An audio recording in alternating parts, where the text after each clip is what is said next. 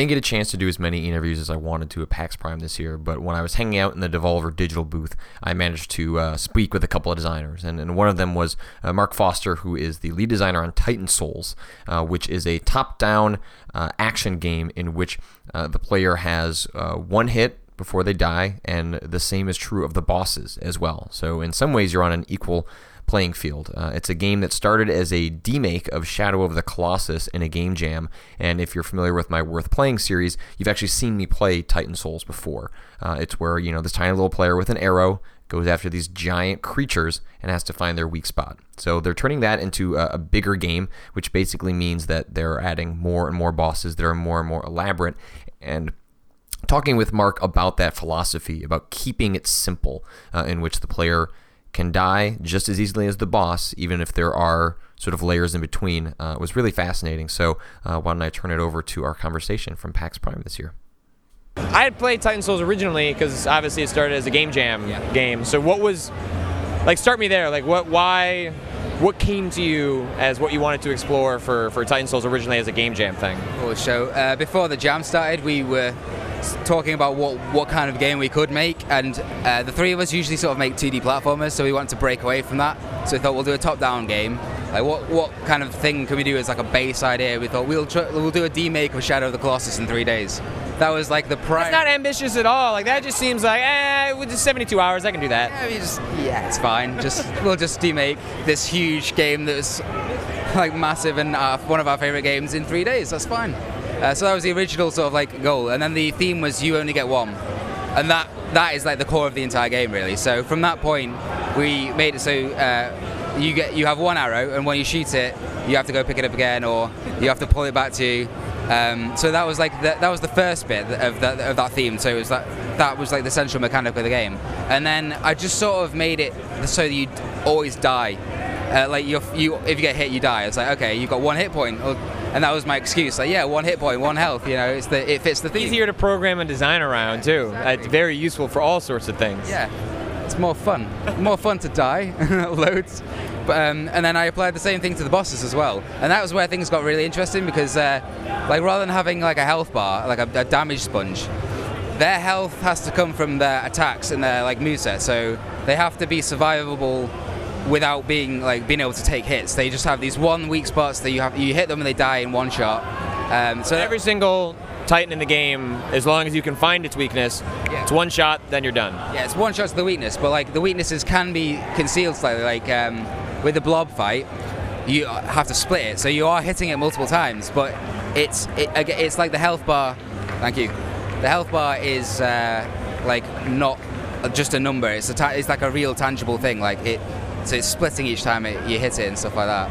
Such a pain in the ass when I was playing that, and I realized that when you drag the arrow back to you, you can also then yeah. impact the blobs too. Like that, my first fight went very wrong that way because like, oh, I got this. Like, I got the heart out and it's bouncing around. Then all of a sudden, drag the arrow through, and I just made like ten new blobs. Like, well, there goes that. yeah, the uh, yeah, it just has to be going over a certain speed. Yeah, yeah. Um, so, did you end up just kind of like falling into making all that sort of thematically tie together, like the idea of like one arrow, one life, one weakness? Uh, was that intentional, or is that just kind of organically come together as you were starting to put it together? Yeah, it just sort of came together really. Like w- the theme was like the main thing that made the game what it is. So that that you only get one, and those things just worked. Like uh, the one health thing, I think is like a, an important thing anyway. Like there's no it's a very clear line between uh, like life and death. There's like there's no like middle ground it's just um, you've been hit so you're dead. And that's important for the player to like know for sure that like something's happened. It's very it's just everything's really clear. And yeah because that can even be frustrating in games when you know some an attack comes in takes off more health than you think it should. Yeah. you would have changed your strategy if you had a better sense of how that was going to impact you. But obviously in titan souls it's it's, it's a zero sum game. Like you know you know exactly what's going to happen. Yeah.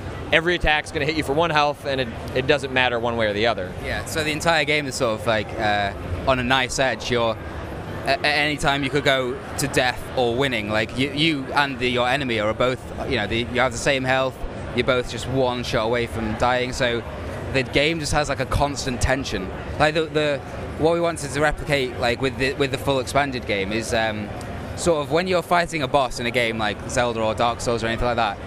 My favorite fights are the ones where you end up with like no health, no like healing items left or anything like that, and then the boss is always is also like really low, and you, your heart's beating and you're thinking I've got to make this like shot, and like the entire game is that moment stretched out basically, and that, that was like that was an important thing for us to do. Yeah, my, my moment of that in, in Dark Souls was, and it's where Dark Souls ended up clicking for me, was when you first fight the two gargoyles up on the rooftop and just playing it over and over again. But then when I finally got it, I had that exact moment of like palms are sweaty. Like I have this. This is not a big deal. Like you you've got it this far. It's one guy. Just run around him, hit him in the tail. You're gonna be fine. And I did it, but it's just like you you increase like the, the tension just to accomplish a simple task is amplified by the fact that one false step means you got to do that all over again. Yeah, yeah, exactly. Uh, I had the same experience with that boss as well. Just like it's, but when you actually emerge victorious on the other side, it's just such a great moment. Yeah. Like those kind of like punishing games. Uh, if you if you've just been tortured for ages and then you finally like crack it, that moment's amazing. Like that's that's my favorite. Like Dark Souls is my favorite game because uh, it's just filled with those moments. And, and, it's a game that even though it has like health meters and things like that, it, it achieves yeah. something similar to Titan yeah, Souls yeah. in that you are you are always on edge. You are always one mistake away from death. Uh, you know there are things you can do to mitigate that, but by and large, it's a game. It's a game about death, and it, it seems like it, Titan Souls is the same way. It's it is a game about learning from death, as opposed to death being an explicit punishment or, or something like that. It, yeah, it certainly is a punishment aspect as well, but it's every time you die, you sort of learn something more about the game. Like uh, watching countless people play it, like over the past like yet today, and like through other events and stuff. Like a lot of people do the same things, and the, with the with the eye cube, people will walk right up to it, point blank range, shoot it, and it will kill them within one second. That's what I did. you, you do the same thing, yeah. Exactly. See, that, there you go. Like, but when you go in the second time, you don't stand next to it. Yeah. you learn immediately to not stand near these bosses when you're fighting them, and like the first four in the game is sort of is kind of like a tutorial, which people laugh at when I say because they're dying in the tutorial loads, loads and loads. But uh, that wouldn't focus test very well. You know, if you if you're dying in the tutorial, they're going to tell you to change that. Yeah, well, I'll just say no. you know, you've you've got to die to learn. So it is working as a tutorial because you're learning whilst dying. And so what? Uh, you know, the start is sort of the Shadow of the Colossus demake. What's so appealing about that game to you? Like, why, why, you know, 10 years later, like I think it's been more than 10 years since that game came out. Like, why does that stick in your mind as such a special game? Um, it like the the way it was, just the atmosphere was amazing, and there, were, there was definitely no game like that before as well. To focus just on these one like events, so the the world was large and desolate, and then you get to these one point things where you you're just you spend like half an hour fighting this giant creature. And with that game, like the scale of it was uh, really important. Like the fact that you're just this tiny man like climbing it. Like I remember like, the first time I played it, and I came up against the first Colossus, and I, I literally just was stood there with my mouth on the floor with the controller in my hand, going, "Have I got to kill this? like what the hell?" Uh, and like that had loads, loads, of those kind of moments where to make you feel really small. Um, but I, I love that game. It's just kind of magical. I, the uh, the moment when you see the first uh, or the colossi in the desert, when it's just like circling up in the air, and you're like, how yeah. the hell am I? What am I supposed to do? And then, of course, obviously, he dives at some point, and then you're actually able to get on get on him. But like, it is those moments like that where you you, you are faced with a seemingly an impossible task and you're a very disempowered character, which is like the opposite of most video games. Most video games want you to go in and be like, dude, you got this. Whereas, you know, Dark Souls, Titan Souls, Shadow of the Colossus are very much like, you probably don't got yeah. this. It, it, they, those, those kind of things that pit you against some impossible task, and then you as a player, when you think like, oh wait, I can, I can overcome this, like that makes that makes you feel powerful, not by like saying, oh, you've got this big weapon or anything like that. You, you feel powerful in real life, like you, your brain has worked out how to do this thing and that's like it's like leveling up in real life rather than like a stat going up in a game. That's cool. And how many how many folks do you have on the team working on Titan Souls? Uh, three of us. It's a big team. It's a lot of people. Yeah, loads. Huge, huge art department. Uh, huge art department. We've got a whole a whole person on art. Uh, we've got a whole person on music, whole person on uh, programming, and we've got three people really doing design. I, I do like I come up with the fights basically, and then like we all I'll give it to the other guys, and the first reaction is this is too hard. What are you doing? And then I have to scale it back, and that's that's our general process of iteration, just like bringing it back from insanity to. Yeah, so, uh, for when you're designing a game that is meant to be, you know, more challenging than the average game. Certainly, it's it's uh, it's what attracts a lot of people to those types of games, is they are outliers uh, relative to the rest of games. How do you figure out that line of like, because you do want to kick the player's ass, Yeah. but how do you figure that out where it's like, well, we're kicking it just enough, but we still want them to have a good time? Yeah, that that's probably the hardest part of the like making this game, uh, just getting the difficulty balance perfectly. Uh, so yeah, we do start way too hard and then just sort of scale it back. And when we we just sort of feel when it's like kind of right. We have a like a certain set of rules for a fight. Like uh, it should be killable most of the time if you can get into the right positions and stuff. Um, it should be relatively easy to survive if you're focusing on it surviving on its own. Uh, but then the the trouble with the fights because like is when you are focusing on trying to kill them. So like if you're trying to survive, you can survive. But when you've got when you're thinking, okay, I've got to survive, but also pull off this kill, it becomes it becomes like harder. Uh, but balancing it is a lot of it's playtesting. Like events like these are great because we can watch loads of people do them, uh, and we can sort of fine tune it. And our main metric for like sort of figuring out how difficult something is is the number of deaths people take to kill it. So that's like, Like, a, like, a, like an average number that you want people to die, and that reflects that the balance has kind of been hit. yeah, we sort of like have different like stages of the game. So the first area is 10 deaths. We want like around 10 deaths for each Titan. Usually it's less than that, um, it, or sometimes it goes way higher when and someone just gets in that zone of frustration, which is always great to watch. Like we had a guy play today, he would like fight fight one boss for like eight goes, and then he didn't kill it, and then move on to another one and get get absolutely wrecked by this boss as well. And he didn't kill any of them, and he played for half an hour, and he just put the controller down and walked away and just looked at me like shaking his head like fuck this, and it was amazing. Well, it was, it was cool because um, the cube boss, uh, you know, I went in like fought like six times, like kept screwing it up, like couldn't get the angle right to actually get to hit the arrow uh, in the right spot. But then I walked in this one magical time, hit the arrow at him. He started, he just came right at me, boom, fired it, and like dead, like in five seconds, like over. And, and I think that's really interesting to allow the player to, because you know, usually when you're playing in a boss battle, like supposed to be drawn out. They want you to like the, the, the tension's drawn out so you can make mistakes and they can raise sort of the the dramatic arc for the player. Yeah. But it seems like you guys allow you to kind of short circuit it if you want to, or if the opportunity and the pattern presents itself. Yeah. Hey, you want to finish this in five seconds? Like you just got to be quick enough on the trigger. Yeah, I think we, we sort of design it as well around speedrunners. Like, when this game's done, I think it'll be a pretty cool one to watch people uh, speedrun. Assuming there's no massive glitches that let you skip the entire game, like Ocarina of Time and stuff like that. Oh, those are so much fun to watch, though. Yeah, yeah, they're- they I'm sure. mu- I'm sure it must drive like Miyamoto nuts looking at that, watching someone like walk through the first boss to flip to the end of the Yeah, game, yeah. so they can do that. But I don't know. I, I love that stuff too. Yeah, when people find those, those it's super impressive. Like that Ocarina of Time one is amazing. It's such a, a crazy. Like I don't know how anyone found that out, but well done to them. Yeah. But uh, yeah, like people speedrunning this should be pretty interesting because most, a lot of them are uh, killable instantly. Like like you say, the iCube, you can do that in like a few seconds if you if you're quick. And uh, I'm sure that when it comes out, people will find faster ways to do it than we even knew, Right. which should be cool. So the, the game is is largely just structured from moving from each Titan to Titan. Is that kind like you're not fighting smaller enemies along the way? It's you're just moving from one major encounter to the next, right? Yeah, there's no there's no like trash enemies or mobs like that. Uh, it's just boss fights. So we're aiming for like uh, 20 fights in the full game.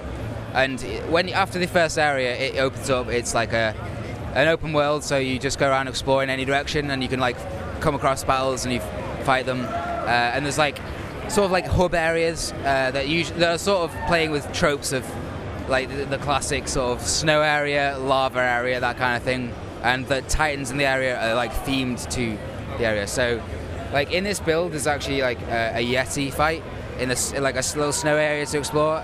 And the yeti is probably my favorite fight in the game because it's brutally hard. like I was saying before about the first area being like 10 deaths sort of thing. Like after that, it's like 25 deaths. the sharp uptake right Yeah, to right yeah. to the Yeti fight. Exactly. Like you've passed the tutorial, go into the main game, and there it, it levels up. It's sort of everything's a little bit harder, and I think that was that's important. So you get out of this, uh, you you sort of climbing this mountain of the first area, and then you come out the other side like, yes, I've climbed the mountain, and then you realize there's another mountain that's even bigger that you have to like sort of climb over, in terms of difficulty. For, for a lot of games like this, Shadow of the Colossus obviously doesn't do this, but player uh, the player character advances or has new abilities or like becomes more powerful as the game goes on. Like it's a very common arc for games. Whereas in Shadow of the Colossus and in Titan Souls, what you start with is what you'll end with. So what is it like to design a game where like you're trying to create a sense of progression, but it's not happening in terms of the traditional like, oh you're stronger or you've got more magic and, and things like that. Well, like in a, like an RPG, you might you get like more strength or something like that, and you do more damage. In this game, uh, the player, their brain le- levels up. They you get better at doing like like killing these things. So as you go through your skills with like with the arrow and like dodging and stuff, and and reading the patterns that are, are going on, like reading the environment is like important. Uh, so as you as you progress, you sort of get better at doing that in real life. But also, as you go through the game, all these fights are completely different. So when you come across a new fight, you're not going to know how to beat it, and uh, y- but you can use some skills that you've learned. Like with this first area, uh, wait, I'm gonna be done in a second. yeah, with like with the first area, and you, you like learn um, to stay away from titans. Like that that'll be an important thing that you use later on. So you get used to how the game like sort of treats you, and then maybe you'll be e- it'll be easier for you to survive later on. Uh, but like yeah, every fight's different, um, and it, it's it progresses in like a, a way where just it's it's not like like upwards, it's just like outwards. So everything like we use the arrow in different ways. Like uh, I think there's a boss where it sort of rolls around and leaves a trail of fire on the floor, and you can put out the fire with your arrow. Ah. So we try to use the arrow in like interesting ways as well. So where are you guys at in terms of uh, finishing up the, the main game? Um, we're on track, I think. like, I like the long, drawn out, drawn out way you said that too. yeah, I think we're okay, kind of. Uh, we're aiming for, to release early next year, and I think we, we are on track for that. I think, as long as like no huge, terrible bugs, uh, like make their way into the game, and you know, it should be okay. It takes a long time to make these boss fights, though. I mean, I mean, yeah, I mean, yeah, like you're for what a lot of games are just a couple of milestone moments that are really complex, a lot of layer to them. You're, you just said, ah, screw it, let's just make like 25 of those. Yeah, Each because each fight is completely different. It's like a different game every time as well. So each one's like written from scratch, and it's it doesn't reuse stuff. So like in a normal game, you could like have like oh we'll put some more enemies here, and that fills it, you know, fills some of the game up. But with this, it's like every single thing is completely different. So it's it's a lot of effort to get this like these like entities on their own like complete. But it's really rewarding. And a good thing about that as well is like you never get bored making it because you're Oh, making sure, like yeah. crazy thing. Like one day you're like like t- thinking about like Andy's work. He does the art. One day he's drawing like uh, the the petals on this weird plant creature, and the next day he's like putting a shine on a yeti's butt. You know, it, like it's you you just never doing the same thing twice. So it's really interesting to make.